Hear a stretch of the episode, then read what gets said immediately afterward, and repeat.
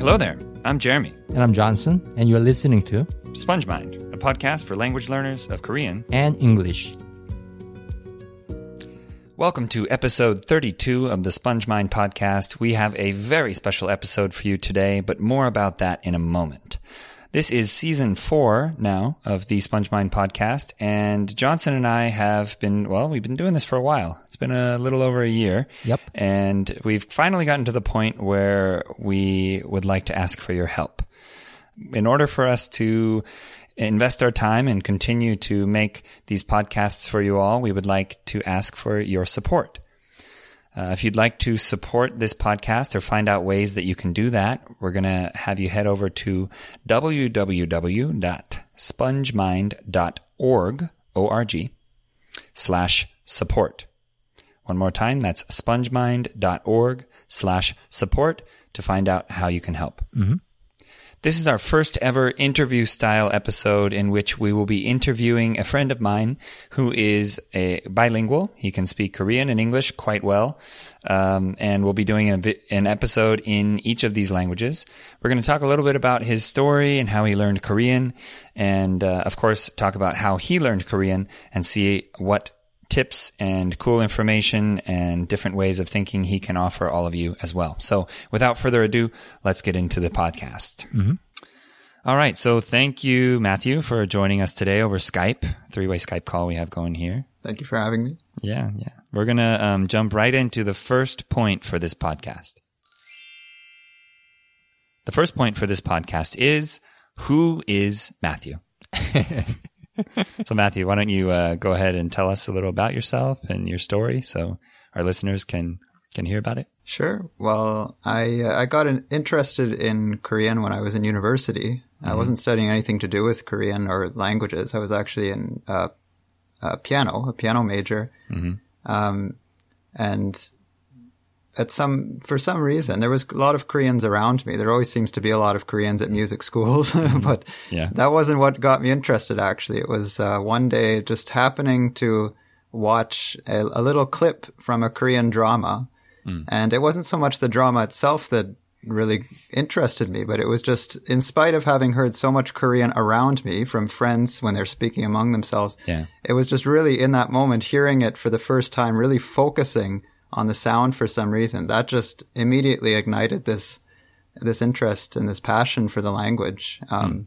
And so since then, it's been seven years. Um, but I still, I just love it. The sound of the language, everything about it excites me. So, um, I now, I, I, try to find ways to sort of incorporate both my love for Korean and my love for the piano and, and music into my life. And, uh, mm. yeah, that's been my journey so far is combining those two things. Cool. So I, I, assume some people might be curious too. Um, so where are you from, and where did you go to school? You can, if uh, if you want to share that, and um, what do you do?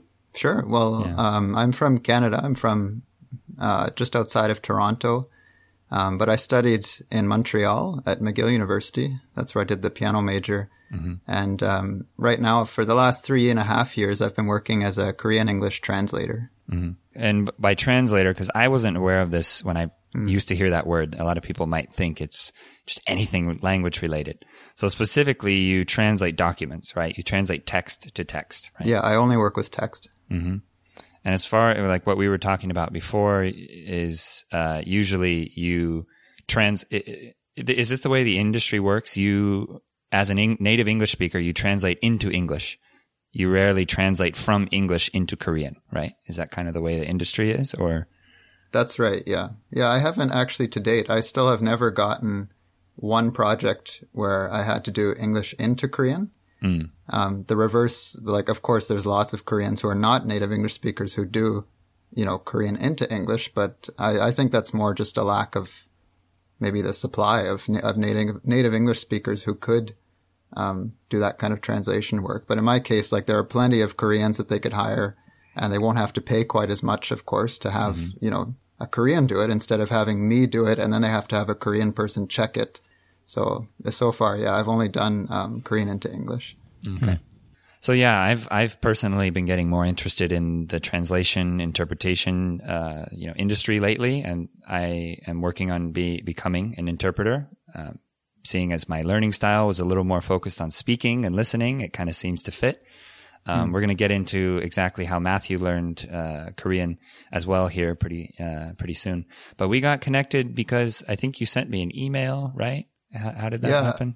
I yeah, I commented on one of your YouTube videos. That was our initial contact. Yeah. Oh yeah. Oh yeah. So through YouTube. That's how Johnson and I met too. YouTube. What a wonderful tool for meeting people. That's right. Yeah. So he sent me an email and uh, he wrote it the email in Korean, I remember. And I was reading it like, is this a native Korean? Like, wait a minute, this guy's name is not Korean, but his writing seems like a native Korean. And so I, you know, we emailed back and forth in Korean for a while. And then uh, I was like, oh, we should, we, we, you know, seemed like we were getting along. So I thought, oh, let's, let's talk sometime. Let's Skype one time. And we did. And, uh, we just were like two little kids playing in the sandbox together, just talking about, uh, Korean, nerding out on, uh, vocabulary and stuff. And, and so we've been doing that for a couple months now, right?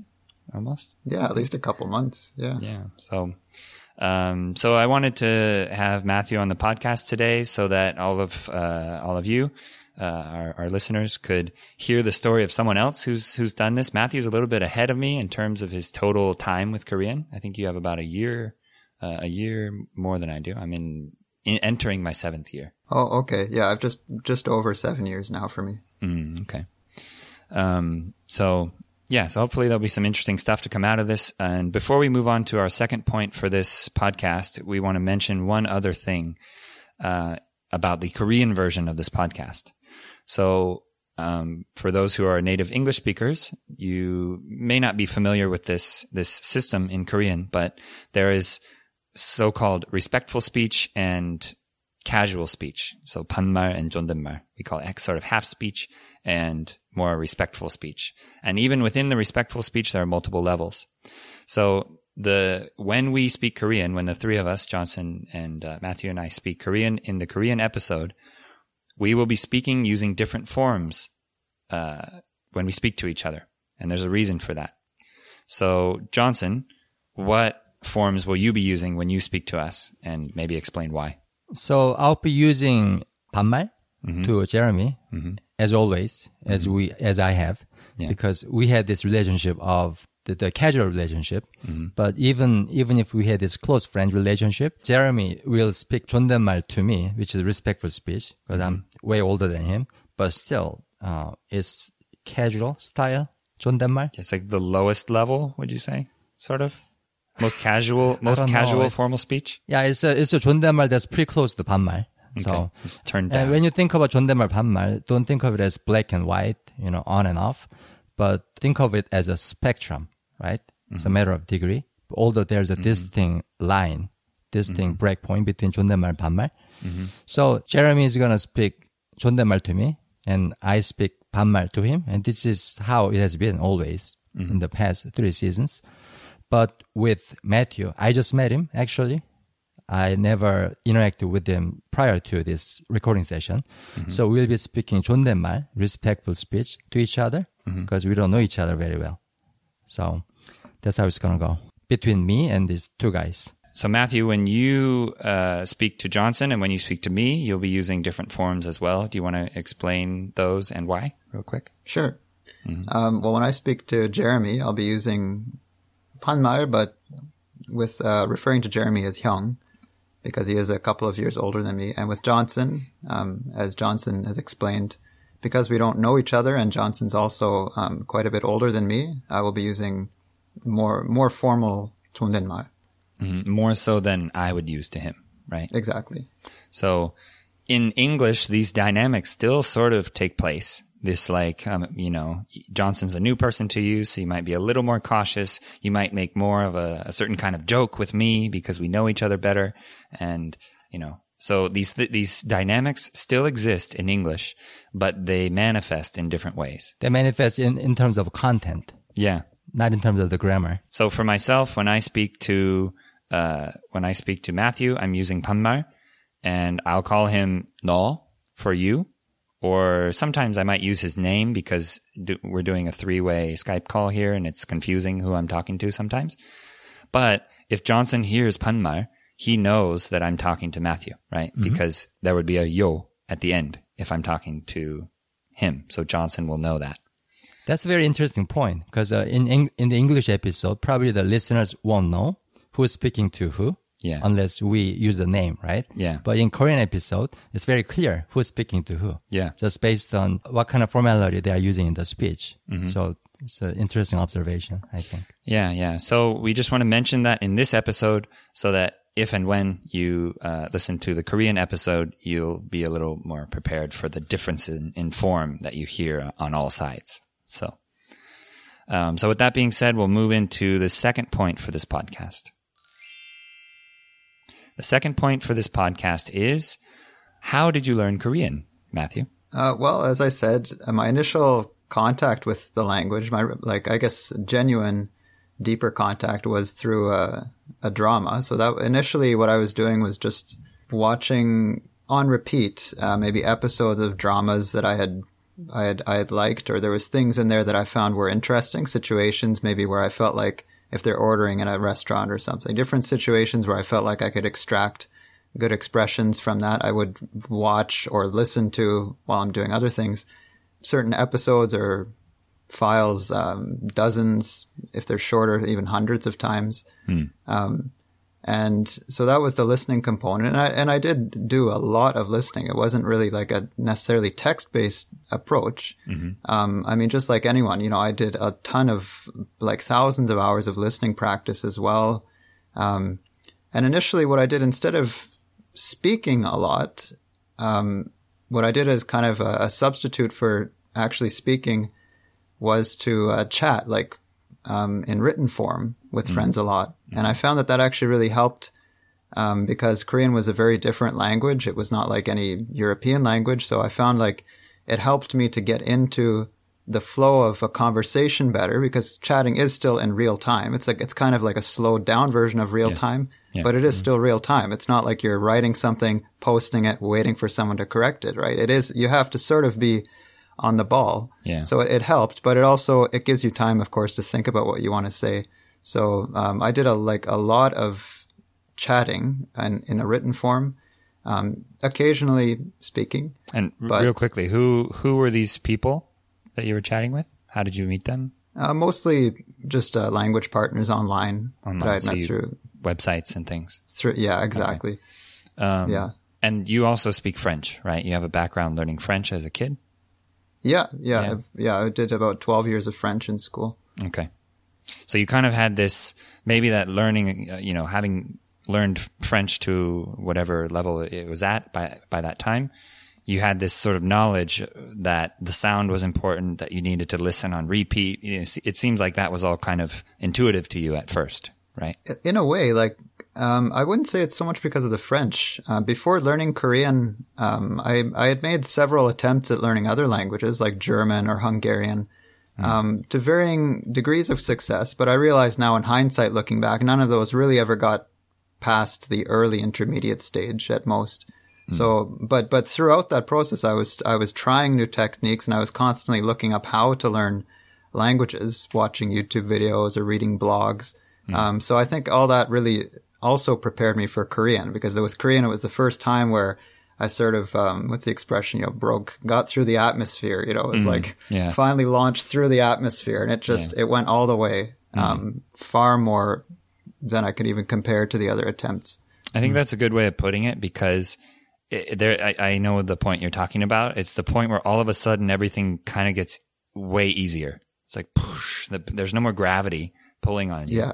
But your propulsion is still there, but you can turn down the engines and maintain the same speed, right? Exactly. Yeah. Yeah.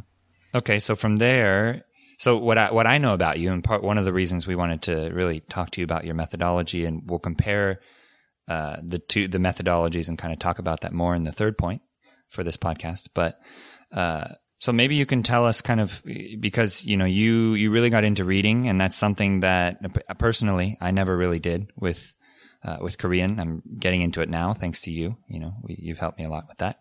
Mathieu, talking to Mathieu here. and uh, so we kind of want to hear about how that came about, how that part of, you know, that whole part of your journey after breaking through the atmosphere, so to speak. Sure. Well, um, for like for that first year, I was doing probably, or the first actually couple years, I was probably doing about eight to 10 hours a day of Korean, something in Korean, just constantly. So I, I built up like a quite a pretty good vocabulary, um, and knowledge of grammar within the first couple of years. And that enabled me to sort of start little by little attempting maybe a news article here or there. Um, but really, I, I guess it's just the idea of reading, especially literature in other languages, that really excites me when I most when I'm learning other languages. Um, Like we've we've talked about maybe learning Sanskrit later, and that's you know same idea, right? It's it's having access to all of this uh, this knowledge in another language directly to the source. Yeah. So that that was really like with Korean. I remember the first book I actually read in Korean was Alice in Wonderland. Wow. And at the time, of course, that felt like a, you know, this was like a huge accomplishment. I mean, that was like such a big thing to read. Um, but, um, and, and it, it took a lot of work. That's, I guess that's what I was trying to emphasize. It, it wasn't like super smooth. It still took, I had to look up a lot of words and things, but I, like, I got through it. I made it through and that was very encouraging. So that's after you studied Korean for a couple of years, like putting in eight to 10 hours a day. So when did you start reading Alice in Wonderland? That was probably like, uh, just after a year, actually. Okay. Yeah, when I like started reading that, but maybe like just over a year. So you got some basics down. Exactly. Yeah, it wasn't definitely wasn't like day one, you know, Okay. but um, immediately starting with a book. But um, yeah, so that's that's kind of how I got into that initially, and after that, it was just a matter of of sheer volume of reading. I mean, just like always listening, always watching things, and doing. It wasn't like I became entirely text based because you Right. you know that's uh, that's I'm not only interested in reading, of course. I'd like to communicate with the language, but um, I guess I just did a lot more reading than other learners of Korean usually do. So I have just one more question. Maybe maybe you can explain what kinds of materials you read, and if you could put them into a roughly chronological order, that would be really helpful. Because I'm learning German right now, and I'm trying to get into reading at this point. point, and I just don't know where to start. So I never actually really used a certain textbook or series of books, so I guess in that respect as well, I kind of differ from the um, maybe the typical Korean learner, or maybe just language learner in general. Um, Like I never had, I never took classes. I didn't use a textbook.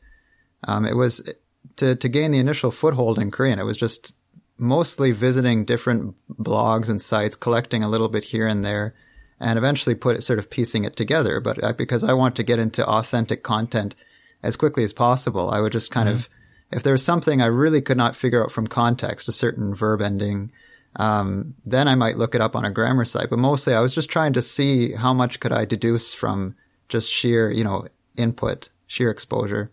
Um, so unfortunately, I don't, I guess I, I won't be very useful maybe, um, for advice as far as getting started. But when you're at the beginner's level, right? Yeah. Do you remember any particular books that you read, like children's picture books? Yeah.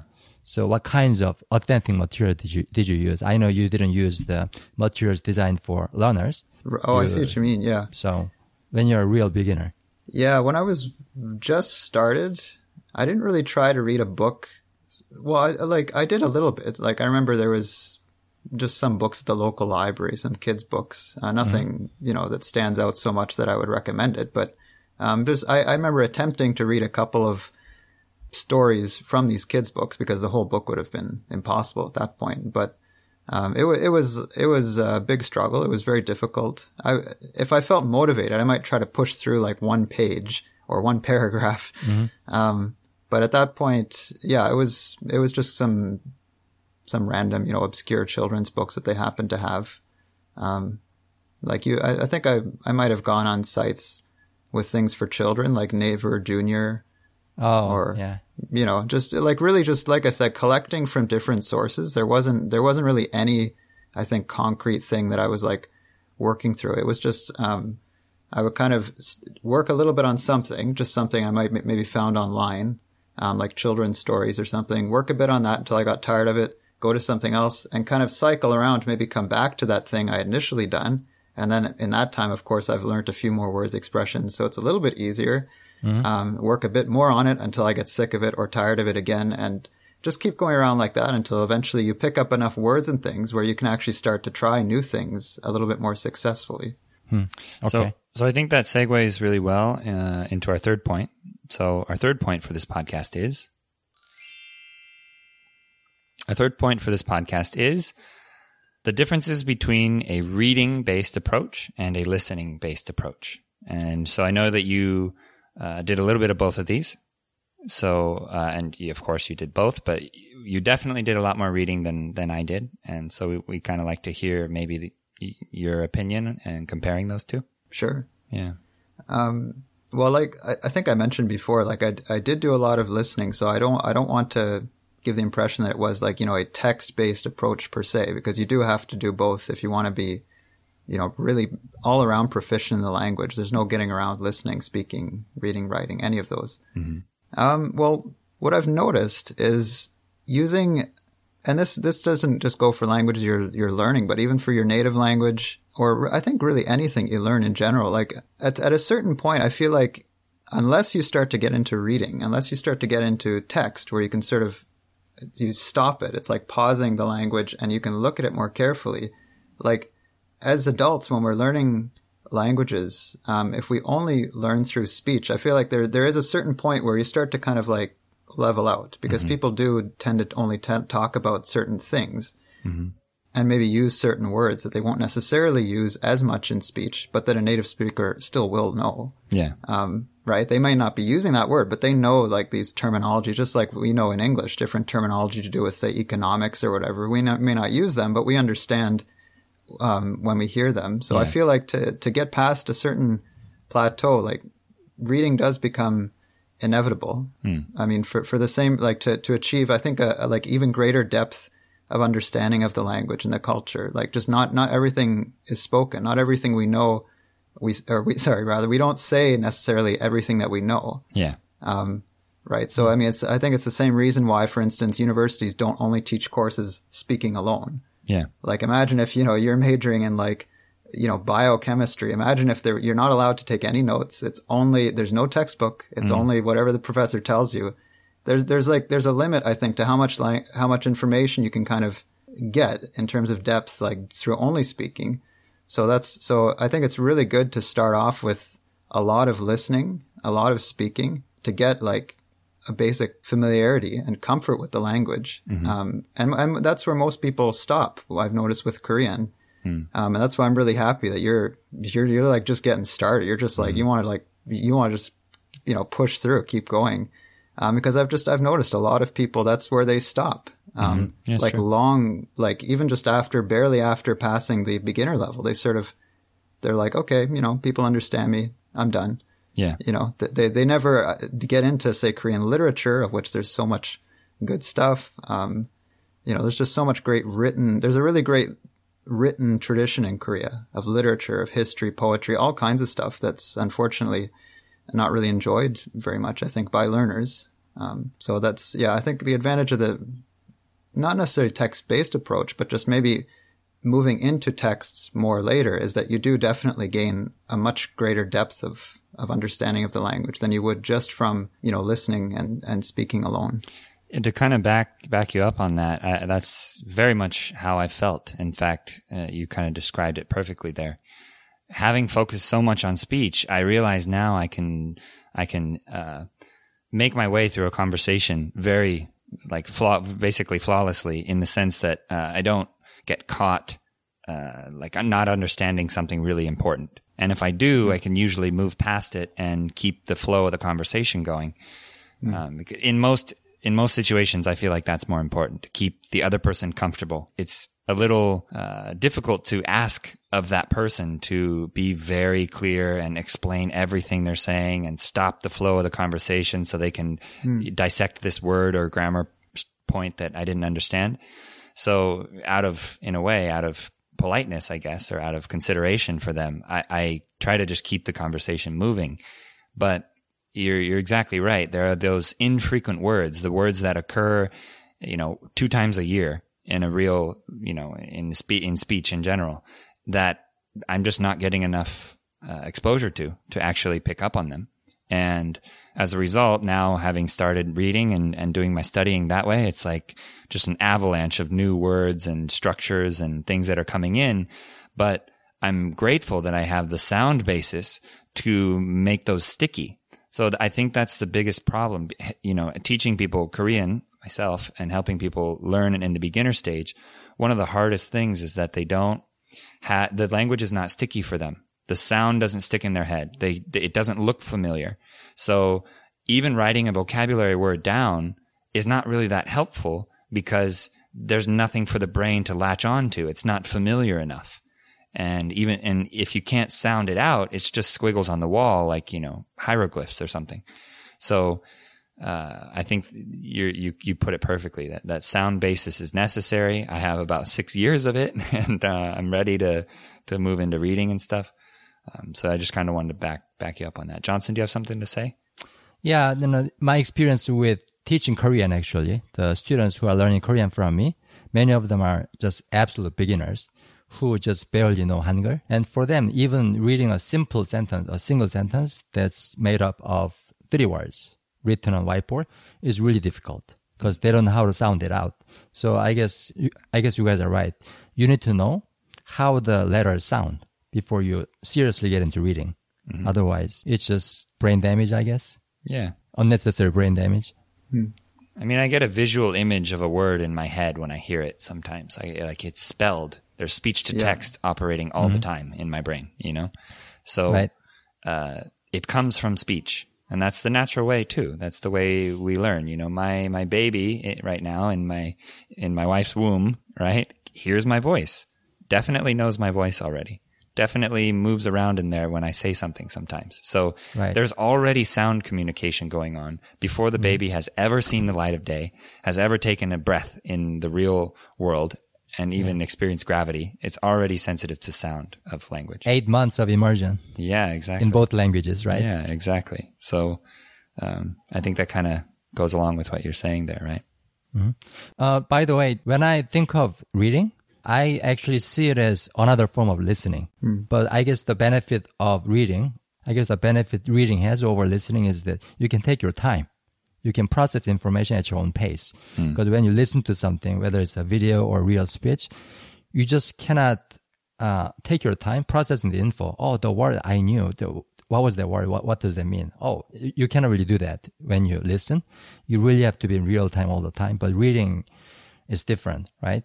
So at the beginner stage, do you sometimes have these moments where, oh, I definitely prefer reading to listening? I think I receive more information, more input with more efficiency if I just spend more time on reading.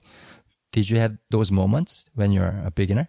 Um, yeah, I, I, tend to prefer reading in general. Like, if mm-hmm. anything, I, I, sort of have to force myself a little bit more to go and, and talk to people.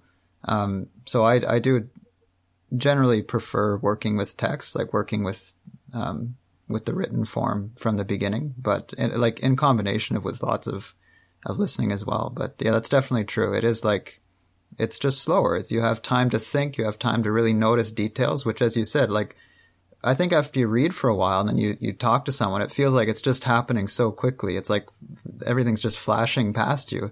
Mm-hmm. Um, and sometimes it even feels like that in in your own native language. It just feels like life happens so quickly. So it's even right. more so if it's a language you're not familiar with, there's no way you're going to catch all the little nuances that they're they're adding on the ends of words, mm-hmm. the little inflections of meaning. Um, so reading really helps you just to kind of stop, slow down, focus on really what is happening in the language. And I've noticed, and I'm sure it's been your experience as well. You just notice so mm-hmm. many things you would have never, or it would have taken like a hundred years for you to notice. It just just from pure, you know, uh, like audio, deducing it from the audio alone. There's just so many things you pick up on, little details. It's like taking a picture, right? You life goes by really fast, but when you take a picture and then you can look back, you notice the little bunny rabbit hiding behind the rock and the flower, you know, next to your foot in the picture that you didn't see when you were standing there. It's mm-hmm. kind of the same thing, right? You can savor it. Mm-hmm. Exactly. You can yeah. savor it. And I, I liked what you said, Jeremy, before about making it sticky. Hmm. That's a good word for it because I've I have learnt a language through text alone before. It was not Korean, of course. It was actually ancient Greek. Hmm. I took a two and a half years of ancient Greek in university, and that's a language obviously nobody speaks it anymore because it would be modern Greek. Hmm. Um, so you learn only through text, only reading. There isn't, there wasn't even really reading, or uh, pardon me, there wasn't even really writing practice. It was just pretty much exclusively reading. And it's very, very hard to remember words when you don't have an audio input. There is nothing to make it sticky. You have to, you have to constantly say the words yourself in a desperate attempt to create audio content for your ears to pick up on. But it's very, very hard. So the, the stickiness, as you said, it's very important. Yeah, that, that kind of makes me me think of this. I've said this before that your ear is the checker, sort of. It's what checks the language because your ear is so quick. It's always on, even when you're sleeping. It's always hmm. on, and your eyes are not always on, but your ears are, and so they're they're much more like they're connected to your subconscious. I think, which is where all your vocabulary sits, right? So.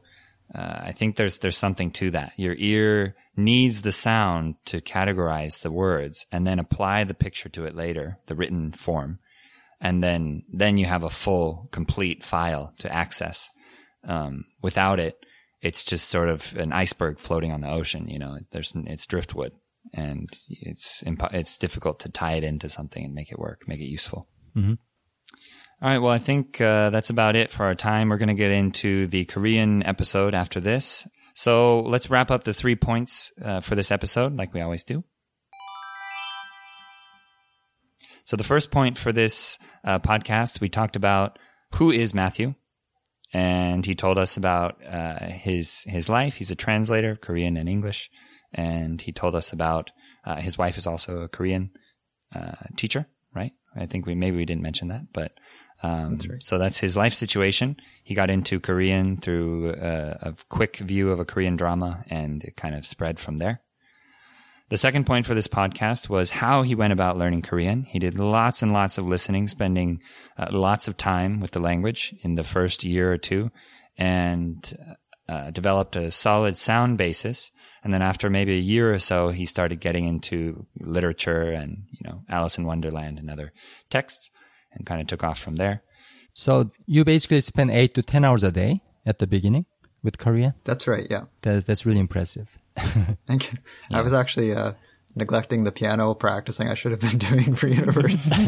That's what happens when you're hooked on something. Yeah. it is. And that's what happened with piano actually when I initially started. It was just, I mean, my mom would have to call me about 10 times for dinner, you know, because I didn't want to Yeah, get off yeah, the piano. And that's, it. yeah, same with Korean. Hmm, cool. Cool. True interest. Yeah. So the third point for this podcast, we talked about uh, some of the, the pros and cons, the differences between a, a text based approach, although it's not necessarily text based. That's not necessarily what Mathieu did, but text intensive and uh, the benefits of text and the limits of uh, using only speech, only conversation, uh, because it, they top off at some point. They kind of, you're, they're limited. And I definitely can attest to that. A lot of things just fly by when you only listen. Yeah, it's just too fast sometimes. I've heard many Right. people say that. So we hope that this uh, all this information was helpful here. Uh, if you have any questions or you'd like to comment, please uh, please do so. You can comment on SoundCloud if you're uh, listening to the podcast there. You can find us on YouTube, SpongeMind TV. Um, Johnson, are you going to do an interview with Mathieu? Or are you thinking? Yeah, of of doing that for course. Of course. Okay. Yeah. So you guys can, uh, the listeners can see his face at last. Yeah. So next time that that'll be coming soon ish. So um, check out the SpongeMind TV channel uh, in the coming days, and uh, you can message us on Twitter. Uh, we have Facebook as well. All that stuff. Uh, you can find us. And uh, one last thing to mention: Mathieu uh, has recently started a YouTube channel. Uh, do you want to tell us a little bit about it? What it's called? Sure. Yeah. Sure. So the channel is called uh, Korean Source, and what you might have uh, guessed from our interview is, uh, well, I'd like to help learners get more into learning with texts and to um, sample, for instance, bits of Korean literature, bits of Korean news, especially Korean comments on Korean news, uh, giving different perspectives on things that you wouldn't otherwise get from a translation. Um, so basically, helping learners uh, get more confident with their reading ability in Korean and to let them know that there's a lot more out there after you get past the initial um, sort of familiarity or comfort with the, the conversation stage. There's a whole other world of, of really great stuff waiting for you. Cool. Korean Source. That's a great name. Thank you. Yeah. So uh, go ahead and check out his channel, and uh, we'll see you in the Korean episode. Thank you, everyone, for listening. Bye for now. Bye. Bye.